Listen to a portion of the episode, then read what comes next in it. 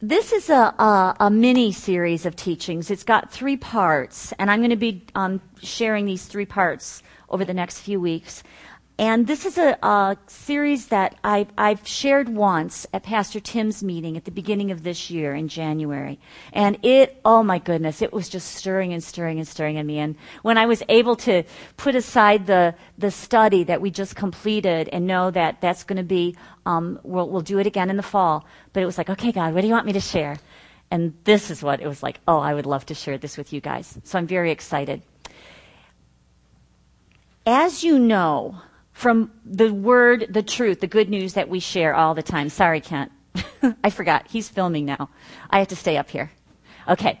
As you know from the Bible study that we just finished and what we share all the time, there are two major components, two major truths that are so important. The first one is that God already did the work of healing. The first truth is that it is God's will to heal. It's in His Word. His word is his will, and it was accomplished through Jesus. When Fran was praying at the beginning, she spoke a, a beautiful truth in her prayer, and she said that all judgment was put on Jesus, including sickness. And it's already done. It's past tense. By the stripes of Jesus, we were healed. Before we even needed healing, we were healed. Before we were even born, we were healed. All of our needs were already met. The second major truth is that our part is to believe his part. Our part is to believe the finished work. That's faith. Today and for the next three weeks, I'm going to be sharing um, kind of a continuum of faith. Faith, I'm going to define it in a minute according to the word, but I'm going to share three more pieces that are like a continuum or steps of faith. So I'm going to talk about the basic foundation of faith, but then today I'm going to talk about trust.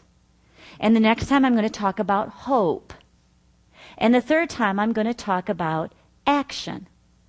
So this three part teaching is trust, hope, and action. And you'll see how each one builds on the previous one. So the first one is trust. The power of trust.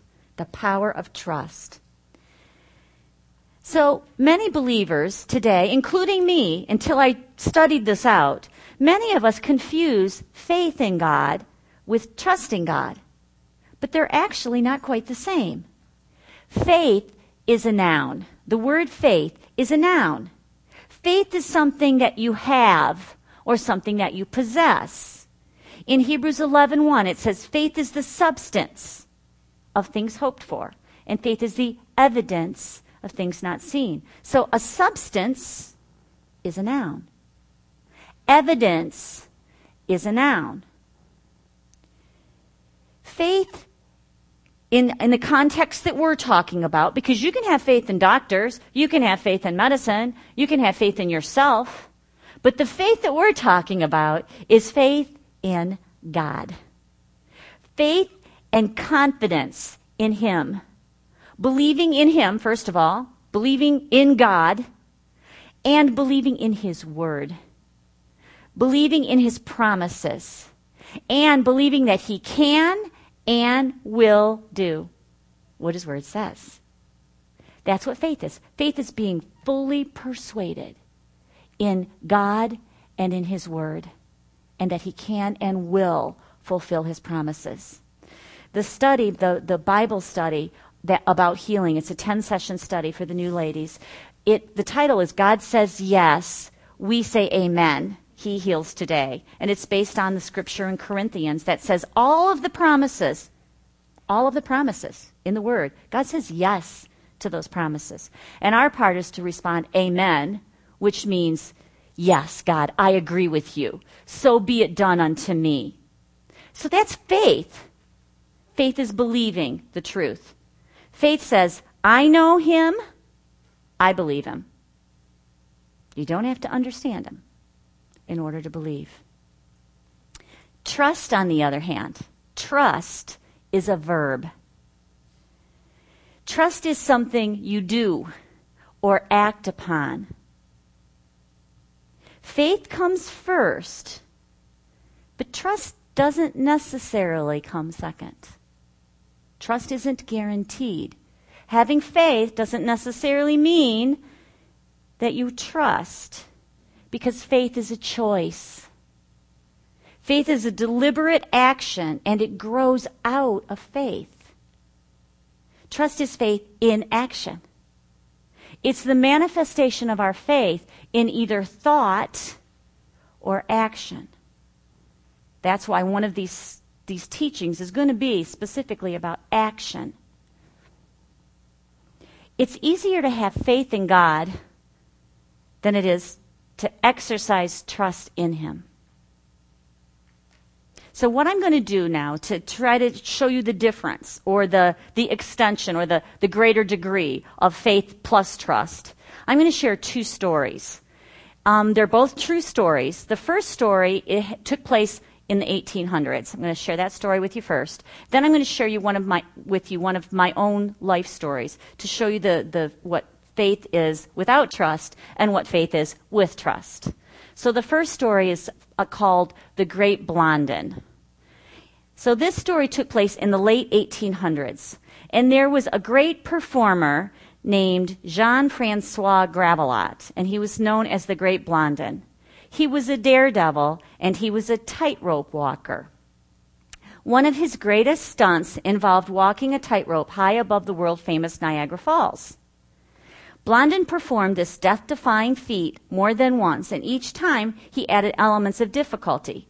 Once he even carried his manager on his back across the tightrope over the Niagara Falls. This man was quite a showman, and he had a knack for engaging the crowd and stirring the suspense and excitement. One time, after finishing an attempt, he asked the crowd if they believed he could do it a second time successfully. Well, they unanimously agreed he could. He was always looking to better his last feat, so Blondin now asked the crowd if they believed he could cross the falls on a tightrope while pushing a wheelbarrow. Having seen his previous stunt and how seemingly easy it was for him, the crowd no doubt believed that he could do it. So again, the response was unanimous, and the crowd had no doubt that the great Blondin could do it. So see, they had faith in this guy. They had seen him do it. They, he did it easily, and they believed he could do it again. That's faith. They had faith that he could do it again. So Blondin was ready to attempt this amazing feat that only he could do. But before he set out on the rope, he had one last question for the crowd.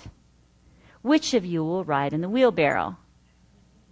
The crowd was frozen. They were still and they were silent. Not a single man or woman responded to his challenge. All of these people witnessed this man cross the falls on the rope. They had gained firsthand knowledge of his abilities. They had a well founded belief that he could perform a more difficult stunt. Yet when it came time to act on those beliefs, they were silent. They didn't trust him. They believed, they had faith, but they didn't trust him. Now, as I was reading this, some of the words stood out to me in this, this discussion about faith and trust. The first word was that they had witnessed him walking across the rope. The second is that they had first-hand knowledge of his abilities. And the third was that they had well founded belief that he could perform a more difficult task. But they didn't trust him to put themselves in that wheelbarrow. That's where their trust. That's where they wheeled it back and they said, no, can't do that. Even though they had experienced the goodness, I'm, I'm going to put it in the context of healing. Even though maybe we've experienced others' miracles, we've experienced the goodness of God, we've, we've firsthand knowledge, we believe, we know the word. But can we take that step and trust? Now, I want to share my own story. Um, I have two brothers and both of my brothers are pilots. My oldest brother, Rick, went to the Air Force Academy. And after he graduated from the Air Force Academy, he went to pilot's training, and he was trained to fly B 52 bombers, which he did for 20 years. and he was a master pilot. He was very highly regarded and esteemed. By the time he retired, he had made as much rank as he could make. I think he was a lieutenant colonel because he was really good at what he did. Everybody, absolutely, that flew with him knew he was an excellent pilot. When he retired, he loved flying, so he bought a small private plane. I trusted Rick to fly in his plane. He had a great background. He knew his stuff. He was highly regarded in the Air Force. I would get in a plane with him in a heartbeat and fly with him. My second brother, Dennis, did not go to the Air Force Academy. He did not was not trained by the Air Force, um, but he wanted to fly. It was a desire of his heart. So he went and he got his pilot's license, and he also purchased a small plane. Actually, he had his small plane before my other brother he purchased a small plane. He had lots of um, interesting stories about flying, and um, they weren't all good stories. Um, one example um, he had, at that time, his daughter was very young, probably junior high age, and he took his daughter and her girlfriend just for a Saturday morning ride. And when he got in the plane and took off, as soon as he took off, the plane engine died, and he had to do an emergency landing without an engine. And when he landed and checked everything out, he came to find out that there was no gas in the engine. There was no gas in the plane. He had gassed it up the night before, after he flew, and he didn't do the check. You always do the check. Pilots always are supposed to do the check. But he didn't. Somebody had siphoned the gas, and he didn't have any gas. That was only one story. There were numerous others where he had close calls. I never have flown with my brother Dennis. He's asked me many times, and I say, No, no, no. Don't ask again. I'm not flying with you. I don't trust Denny as a pilot. I trusted Rick, but I didn't trust Denny. I had faith they were both pilots. I had faith they both did their their, you know, their licensing and they were legal to fly. I had faith they both had airplanes, but I didn't have faith to get in Denny's plane. I didn't have trust to get in Denny's plane, but I did in Rick's because I trusted my brother Rick, but not my brother Denny. I love my brother Denny a lot. I just wouldn't fly with him. So now what I want to point out, we're going to go back to this teaching. I want to show you and me, and I want to just refresh and encourage you and I of reasons why we can trust God. I have reasons why I can trust Rick to fly. I have way bigger reasons why I can trust God. Here's my first reason because He loves us. I can trust Him because I know, personally, I know God's love for me.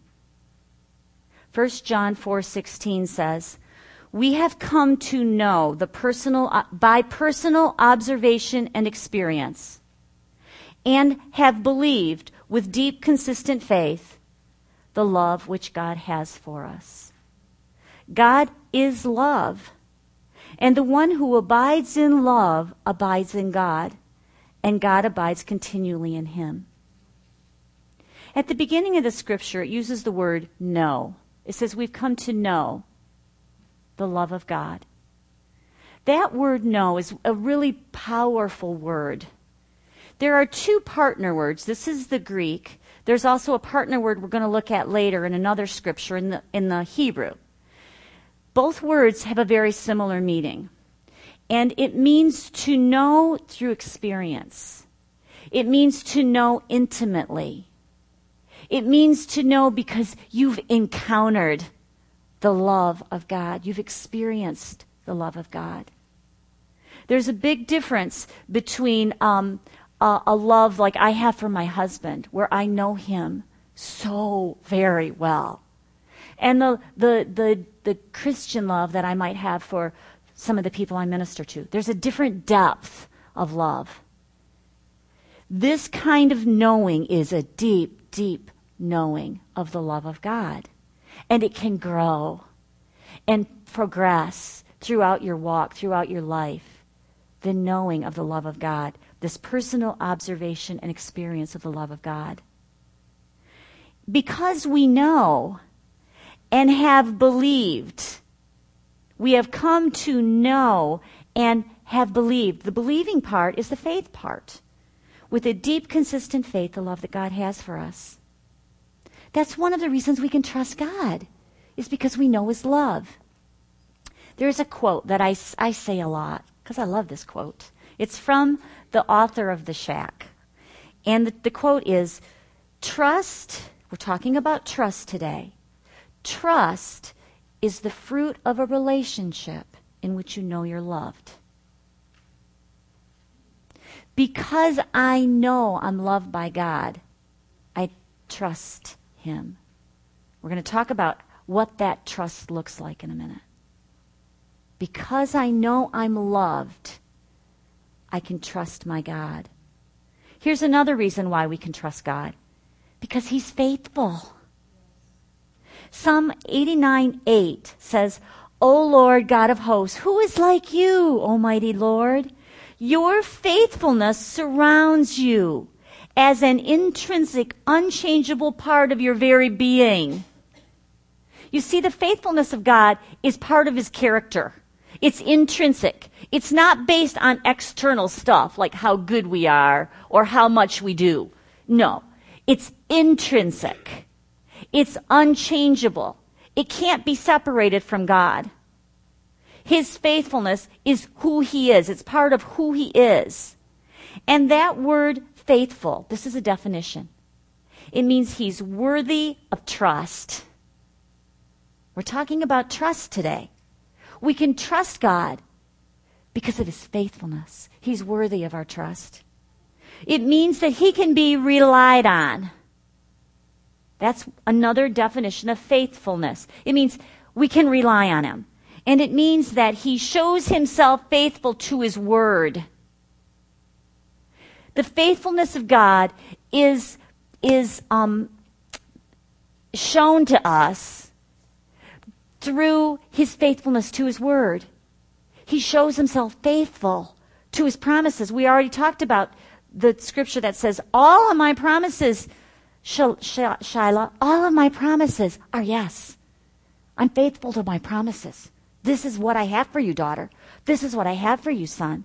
This is your inheritance. I don't renege. This is yours. It's set in stone.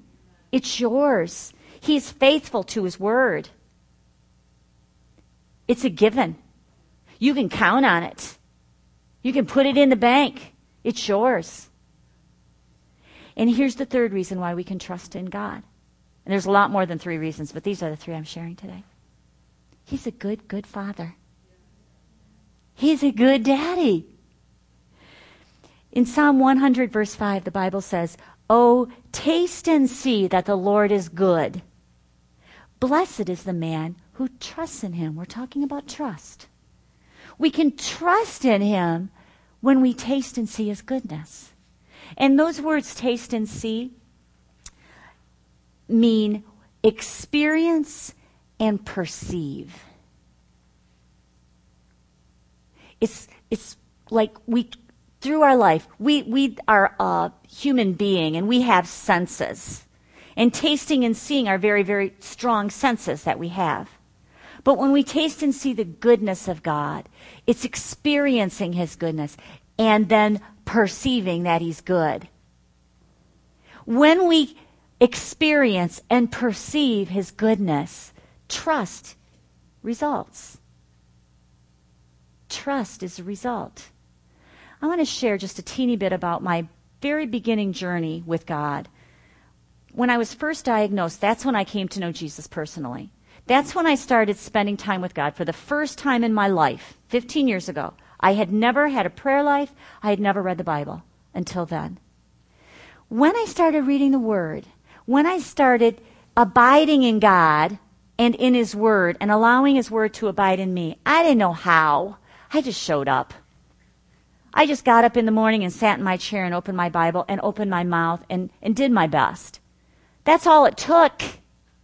That's all it took. And God started showing himself how good, showing me how good He was, how faithful He is, how much He loves me. I started to experience things that I'd never experienced before. I started to experience prayers answered. Now, not, not huge things all at once, but little things. Lots and lots of little things that I'd never noticed before. Maybe God was doing all sorts of things, but I had never paid attention. I had never tasted and seen.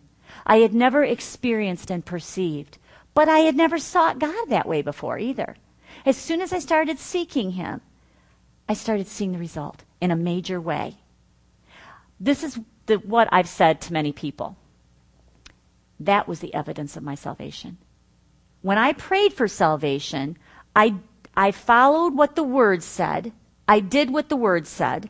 The Word said, if you believe in your heart and declare with your mouth Jesus is Lord, that you will be saved. And I did that. My friend led me in a prayer of salvation four days after I, re- after I received the stage four cancer diagnosis. And I did that. But this experience showed me the evidence of my salvation. Because all of a sudden I had this good daddy. All of a sudden I felt so loved. He was taking such good care of me through that really difficult season of my life. The, the oppression lifted. I had a peace that passed all understanding. He was walking with me through every step. Every little detail, he was helping me to make decisions and, and have peace through the decisions and just every step. And I, it's all in my book. All of those little tiny things are in my book.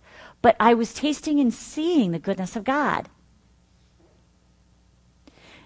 The second scripture I want to share about our good daddy is Matthew 7:11. And this scripture comes after this, the part of the word where it says ask and you'll receive, seek and you'll find, knock and the door will be opened. And then it goes on and it says um, if your own son asks for an egg, will you give him a stone?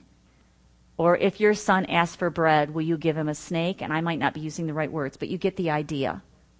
And uh, of course you don't. You love your children. You're going to give them good gifts, right? So that's the context. And then this, listen to this scripture. If you then, evil or sinful by nature as you are, or you could say a natural man, if you know how to give good and advantageous gifts to your children, how much more will your Father, and I'm going to say, how much more will your good Father, who's in heaven, perfect as He is, give what is good and advantageous to those who keep on asking Him? So think about it. Think about your own children or grandchildren. And think about how much you love them and how much you want to help them and do what's good for them. Your, a mother's heart a father's heart, a grandparent's heart, is to take care of all your kids' needs if you could only do it. And sometimes when they grow up, it's like you just want to say, okay, just listen. I have some really good news. Just put it in there and live it. Doesn't always work that way. But we, if we could, we would. If we could, we would do anything to help our children. And this story I told Kathy before the meeting, but I'm going to share it. I told her I was going to share it today, so she gets to hear it twice.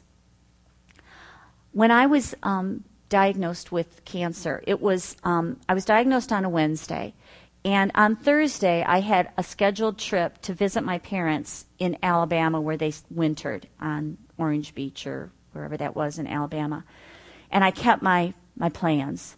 So the day after I got that diagnosis, I left Kent, which you guys know, know that I don't like leaving my husband for anything. He went to Florida to visit his dad, who had just had a stroke. It was a really rough time in our life. I went to visit my parents with a stage four cancer diagnosis, and I wasn't saved yet, so I had so much fear that it was just suffocating me. And I was with my mom and my dad, and they were just so, so, so um, concerned for me. And my mother said this to me, and I'll never forget it. She said, Cindy, I would give anything to trade places with you. I would give anything if that cancer was in me and you didn't have it. She said, if I could do that, I would do it in a heartbeat. That's a good mother That's what all mothers who love their children would say. But today, when I was preparing this, God showed me. I don't know why I never saw this before, but He showed me He did that. He did that. My mother said, If I could only trade places with you. Jesus did. He did trade places with me. He did take the cancer and give me health. But he didn't do it just for me. He did it for all of his children. God sent Jesus to take sickness for us so that we can be whole. He did trade places with us. He's a good, good father. It, the scripture, when you look at the words in the scripture, it says, and I don't think I put this in yours, but you can write it in your notes. It says, how much more? That's the key words in there. If you're, if your mom and dad, if you are a good parent and you want to give good gifts to your kids, how much more your Father who is in heaven, as perfect as He is, wants to give what is good and advantageous to those who ask Him. Healing is a good gift. It's one of the gifts of redemption. It's part of our inheritance. He wants us to have it. Our part is to receive it. He's already paid for it. He's already gifted it to us. Our part is to receive it. He loves us. And that's the basis for our healing. Not our works, not our performance. Isn't that good news? Because the Father loves you, He has freely provided all the healing you'll ever need through Jesus' death and resurrection. He's a good, good Father. So, those are just three reasons. I had a bunch more, but I had to make my message shorter because I always go too long.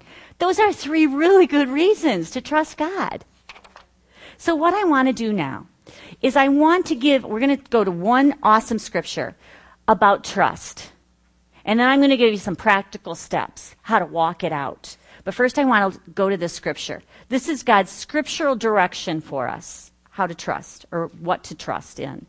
So this is Proverbs 3 5. Oops. Sorry. Okay. Trust in the Lord with all your heart and lean not on your own understanding. You guys have heard me teach this scripture a lot of times. We're going to go a little bit deeper today. That word trust, another, another um, word that we can put for trust or along with trust to help understand it is the word anchor or security. Anchor or security. In my amplified translation, this the first line of the scripture says, lean on, rely on, trust in and be confident in the Lord with all your heart. So, that word trust is also leaning on God, letting Him be your security, letting Him be your anchor and keeping you steadfast. That which you lean on gives you support if I lean on this table, this table supporting me, I don't have to support my own weight. The thing that you lean on supports you.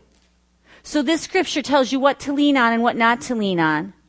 And this is really important. Kathy, this is exactly what we were talking about.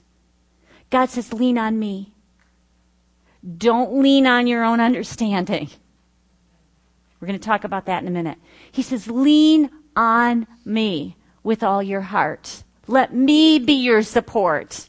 Let me be your security. Let me be your anchor. And then he says, Don't lean on your own understanding. That is your own reasoning, your own figuring things out, your own research, your own planning, your own worry, your own control. Don't lean on you. Lean on him. Because when we lean on ourselves, we're putting our faith in ourselves. So here's one of the definitions of trust trust is leaning on God, letting Him support you. surrendering to Him. Getting off of your own soapbox and saying, okay, I'm, I'm independent. I can do this. I'm tough. There's nothing wrong with being a fighter. But sometimes we do it to such an extent that God doesn't get to be God. Listen to this. What you connect to from your heart. Okay, I want to back up for a sec. There's two body parts in the scripture. In the first line, it talks about heart. In the second, it talks about understanding. And I'm going to just point to your brain. Okay? Heart, brain. Now let me read this. What you can connect to from your heart is so much bigger than what you can connect to with your mind. We are limited. I think scientists say we only use a small percentage of our mind. We're just not that good at it. Some people are better than others. I'm very simple. Okay. So what you can connect to from your heart is much more than you can connect to from your mind. And if you put your mind first, you've reduced God to your size. If you put your mind first, you've reduced God to your size. God's a whole lot bigger than me. He's got a whole amazing, bigger, better plan than I could figure out. One thing that I've seen over and over and that I'm in awe of is that when I see in hindsight how God ordains paths and heals bodies and takes care of people and children and everything, it's so much better than I could have figured out. My plan, my best dreams don't come close to the true thing that God really does or did. Because He's so much bigger. So get your little tiny brain out of the way, your understanding, your reasoning, your research, and let God be God. Lean on Him. Don't, don't lean on yourself. And then Proverbs 3 6, the very next verse says, In all your ways acknowledge Him, and He shall direct your paths. That word acknowledge is the partner word, the Hebrew partner, to the word know in the Greek. They are both sometimes translated as the word K N O W, know. This Hebrew word is yada. Yada. Y A D A. And it means to know intimately. It means interaction. To know God through interaction, through communion with Him. It means to know Him through encounter, through experience the scripture says, in all your ways, know him that way. When it says all your ways, it means that means every facet of your life. Every facet. Whether you're sick or well, whether you're a mom or, or a grandma, whether you uh, have a career whether you're stay at home, every aspect of your life, know Him, commune with Him, exchange with Him be intimate in your life with Him in every area of your life, no matter what season you're in. You can be with Him as a four year old. I see my, my grandson knowing God in his little way. And I see my, my son, who's in his 30s, knowing God in a different way. And I see myself as a grandma, knowing God in a different way. No matter what season you're in, God says, know me intimately, commune with me. And when we do, it says, He shall direct your paths. Notice there's an S at the end.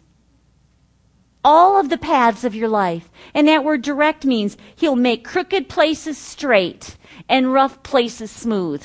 That's good news. So as we lean on Him for our anchor and let Him be our support, that's trust. Trust in Him. Lean on Him. Be confident in Him. Get out of his way. Let him into every facet of your life.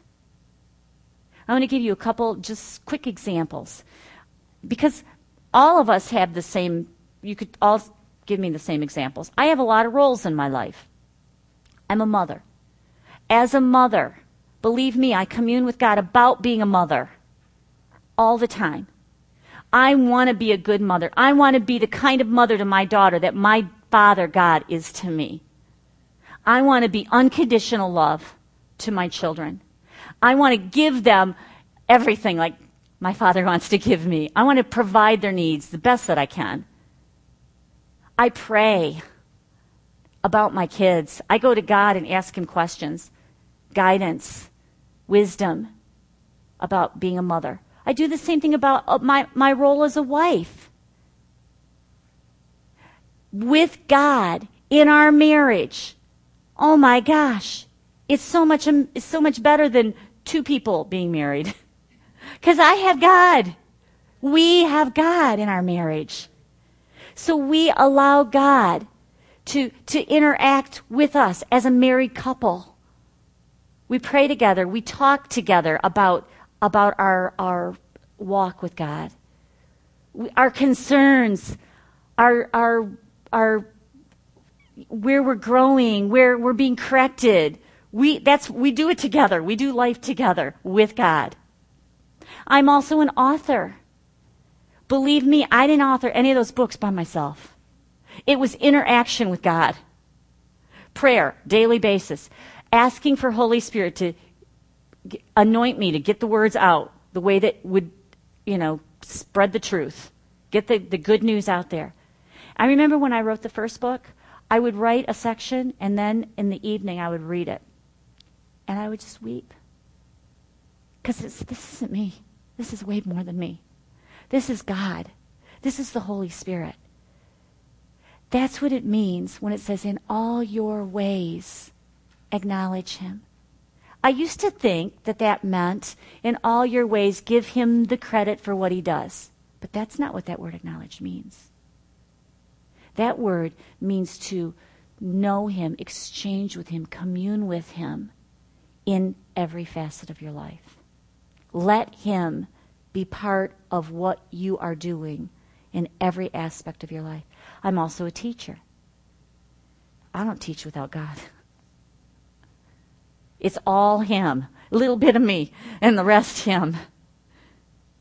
And there's prayer involved. Yes, there's prayer involved in my teaching because I always pray before I come. I always pray. Kent and I always pray on the way here. I prepare by studying the Word and renewing my mind. So it's not me, it's a communion of God with me. And that's the same. Every one of you could go through your life and say, Am I including God in this in this part? Am I including God in this part? Am I including God in this part? In all your ways acknowledge him and just watch. Watch him direct your paths. Make the crooked ways straight and the and the and the rough places smooth. Amen. Okay. What I'd like to do now is to share four practical steps to grow in this thing called trust, which is taking the, the firm foundation of belief and choosing to lean on God, choosing to trust Him in the midst of every situation. So, number one is to surrender constantly. Surrender yourself in all of your life to God, all of your troubles and all of your joys. Surrender to God. It's the first step, but it's also an ongoing, continuing requirement to live a lifestyle of trusting God.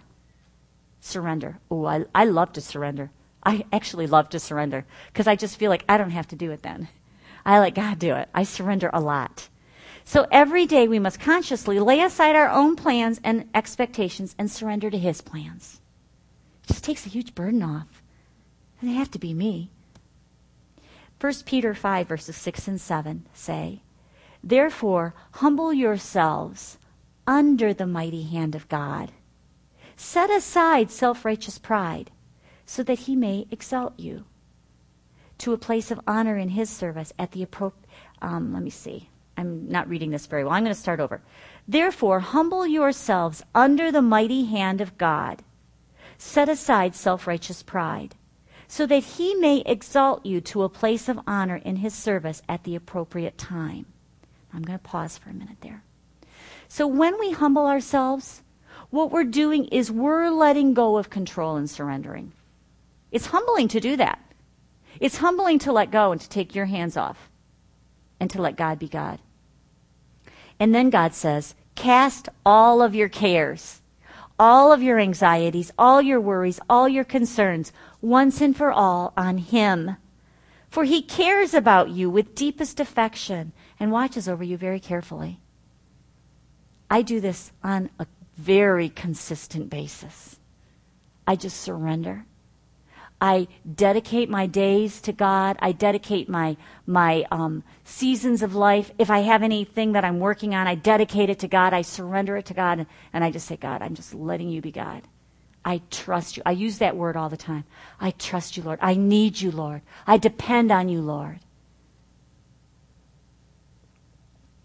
Once you stop trying to do things in your own strength, God will take over and lift you to new heights. It says he will exalt you. That's what happens. When you get out of the way and trust on trust God, you are lifted to new heights. I have witnessed that time and time and time and time again. Second practical step goes right along with number 1, and that is don't depend on you. Don't depend on yourself. In this world that we live in, the enemy has conned us into this great big lie. And the lie is, you've heard me say this before if you've heard me teach much, the lie is that independence is good. That being in complete control of your own life, those are powerful personal attributes. That's what the world says. That's not what God says. The world's view is that when you work hard and you achieve goals and you reach certain levels of whatever, that you should be proud of yourself because you worked to earn it. God says, yes, rejoice. Yes, be thankful, but be thankful in me and the gifts that I've given you and enabled you to, to grow up in. And give God the glory. You couldn't have done all that without him. I mean, I look at, and that's true with all of us. When we look at where we've come from, it's like, oh God, thank you. The, the world's view is it's really good to be in control of everything, to be an in control person. God says, no, let me be in control. Submit. Submit to me. That means yield to Him. Yield to Him instead of being in control yourself. And the third area is independence. Independence is seen as so powerful. But God says, no, be dependent. Dependent. Not independent, but dependent. Hebrews 4, I'm sorry, James 4, verses 7 and 10. This is what it says Submit to the authority of God. There's that word submit. Resist the devil. Stand firm against him, and he'll flee from you. Notice it says first submit to God. Then resist the devil and he'll flee. Verse, and then I'm skipping to 10, verse 10. Humble yourselves with an attitude of repentance and insignificance in the presence of the Lord, and he will exalt you. He will lift you up, and he will give you purpose. The analogy that I love to share about submitting and letting God be in control is that of a master carpenter my husband is a master carpenter and oh, so gifted at what he does. And in order to do that, he has tools, really good tools. He can't make anything without those tools. He needs the tools. But those tools sitting in the workroom will not create anything unless they're in my husband's hands. They're useless unless they're in his hands. But if they're in his hands, he can create beautiful things. How many of you are Facebook friends with Kent? Anybody Facebook friends with Kent? You are a friend my husband. You see all this? You see the studio he's building for our son? Yeah, he's been working building a uh, recording studio for a while, and it's uh, it's coming together. It's beautiful, and he and Adam have done it all with his hands, their hands, and their tools. Now listen to this. Likewise, in order for God to create a masterpiece in us, we need to put ourselves in His hands. We need to surrender ourselves into His care and give up our independence and become dependent on Him. That's our part. Get out of His way. Don't depend on yourself. Release yourself into His hands and then watch Him create a masterpiece with you. So the first step is to surrender. The second step is to stop depending on yourself. And the third step is to put God first in your life. Seek God first. This is a very familiar scripture, but it's a really big one. Matthew 16:33, and I'm going to read it out of two different translations. First, I want to read the amplified. But first and most importantly, but first and most importantly, seek, aim at, strive after his kingdom and his righteousness, his way of doing and being right, the attitude and character of God. And all these things will be given to you also. So this comes out of the, the context of Scripture where it talks about worrying about all the little details of life. And this is one of the culminating verses. It says, just seek God first. Seek God. Seek His kingdom of light. Seek Him first. And all those other details will be taken care of. In the Message Bible, it says, steep yourself, steep your life. The word steep means saturate yourself in. Think of a tea bag, steeping in the water. Saturate your life with God reality, God initiative, God provisions, God reality. God provision and God initiative. Not world reality. Not Cindy's provision and Cindy's initiative. God reality. This is real. This is truth. God provision. His, in, his inheritance for us. His provision. God initiative. He did the work. We don't have to initiate it. We don't have to do it. Steep yourself in Him. Don't worry about missing out. You'll find all your everyday human concerns will be met. So I, I, I recommend that you take a look in, inside. Look at your own priorities. And you say, Am I doing that? Am I steeping in God or am I steeping in me? Am I steeping in the world or am I steeping in the Word? Here's a big question Where do you spend most of your time, your talent, and your resources? That's a good, kind of a good aha moment sometimes. Do you invite God into every facet of your life? That goes back to Proverbs 3 6. In all your ways, acknowledge Him. Do you do life with God? Do you co labor with Him wherever you are? Put God first. And it doesn't mean that that you know it, you need to set aside this huge big chunk of time. Just put God first. Put God first in your marriage. Put God first in, in your mothering. Put God first in your career. Put God first in your in your in your healing journey. Put God first. One of Kent's and my biggest um, frustrations is when God is the last resort, and people come when they're so very, very, very sick. And it's like they've tried everything else. And then they decide to, to come and seek God. God says, Seek me first. And He'll take care of everything else. And the last, the last point, the last practical thing that we can do to grow in trust, and that is to rest in God's love. Rest in God's love. The scripture that I've given to you, and it is on your sheet, I wanted to share this one. It's from the Passion Translation. The Passion Bible is a heart level translation. That's the way the author describes it. It's not word by word, it's not Greek translated to English or Hebrew translated to English. It's the heart of the message translated into our language. So it, it, I definitely, when I teach, I teach from New King James and I teach from Amplified. I'm not tied to any specific translation. But I often like to go to the message or the passion just to hear a new voice and to hear the heart of God in modern language. So listen to this.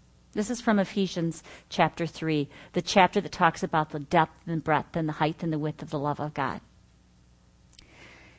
So when I think of the wisdom of his plan, I kneel humbly in awe before the Father of our Lord Jesus the Messiah, the perfect Father, the good Father of every father and every child in heaven and on the earth. And then, by constantly using your faith, the life of Christ will be released deep inside you and the resting place of His love will become the very source and root of your life, providing you with a secure foundation that grows and grows. Don't change the slide yet because I want to settle here for a minute. So it says in this scripture, it says, by constantly using your faith. Guys, that's trust. Trust is using your faith. Trust is faith in action. Trust is relying and leaning on God with all your heart. And when we do that, when we constantly say, I trust you, God, every day, when we constantly surrender, when we constantly get out of God's way and let God be God, when we constantly use our faith, the life of Christ that's in us is the resting place of his love. And it becomes the very source, the very anchor, the very root of our life. And it provides us with this foundation. This is the foundation where we grow and we grow. The foundation of knowing His love. The foundation of letting His love be the very source and the root of your life. Now I'm going to go on to the next slide. Listen to this. Then, as your spiritual strength increases, guys, that's good news. If you're at a place, I'm always at this place, and we should always be, where we are, we need more. We, we're seeking more. We want to know God more. Maybe you're feeling weak right now. Maybe you're feeling lost. Maybe you're feeling depressed, whatever it is. God says, when you get this root of love in there, this foundation of love, your spiritual strength increases. And you will be empowered to discover what every Holy One experiences. And here it is. This is what you experience. The great magnitude of the astonishing love of Christ in all its dimensions. And now listen to some of these dimensions that the Bible tells us about how deeply intimate and far reaching is his love. How enduring and inclusive it is. Endless love beyond measurement that transcends our understanding. This extravagant love pours into you until you are filled to overflowing with the fullness of God.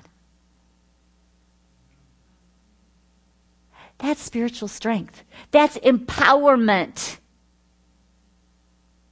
That takes you out of poverty and into riches. That takes you out of sickness and into health. That takes you out of lack and into abundance.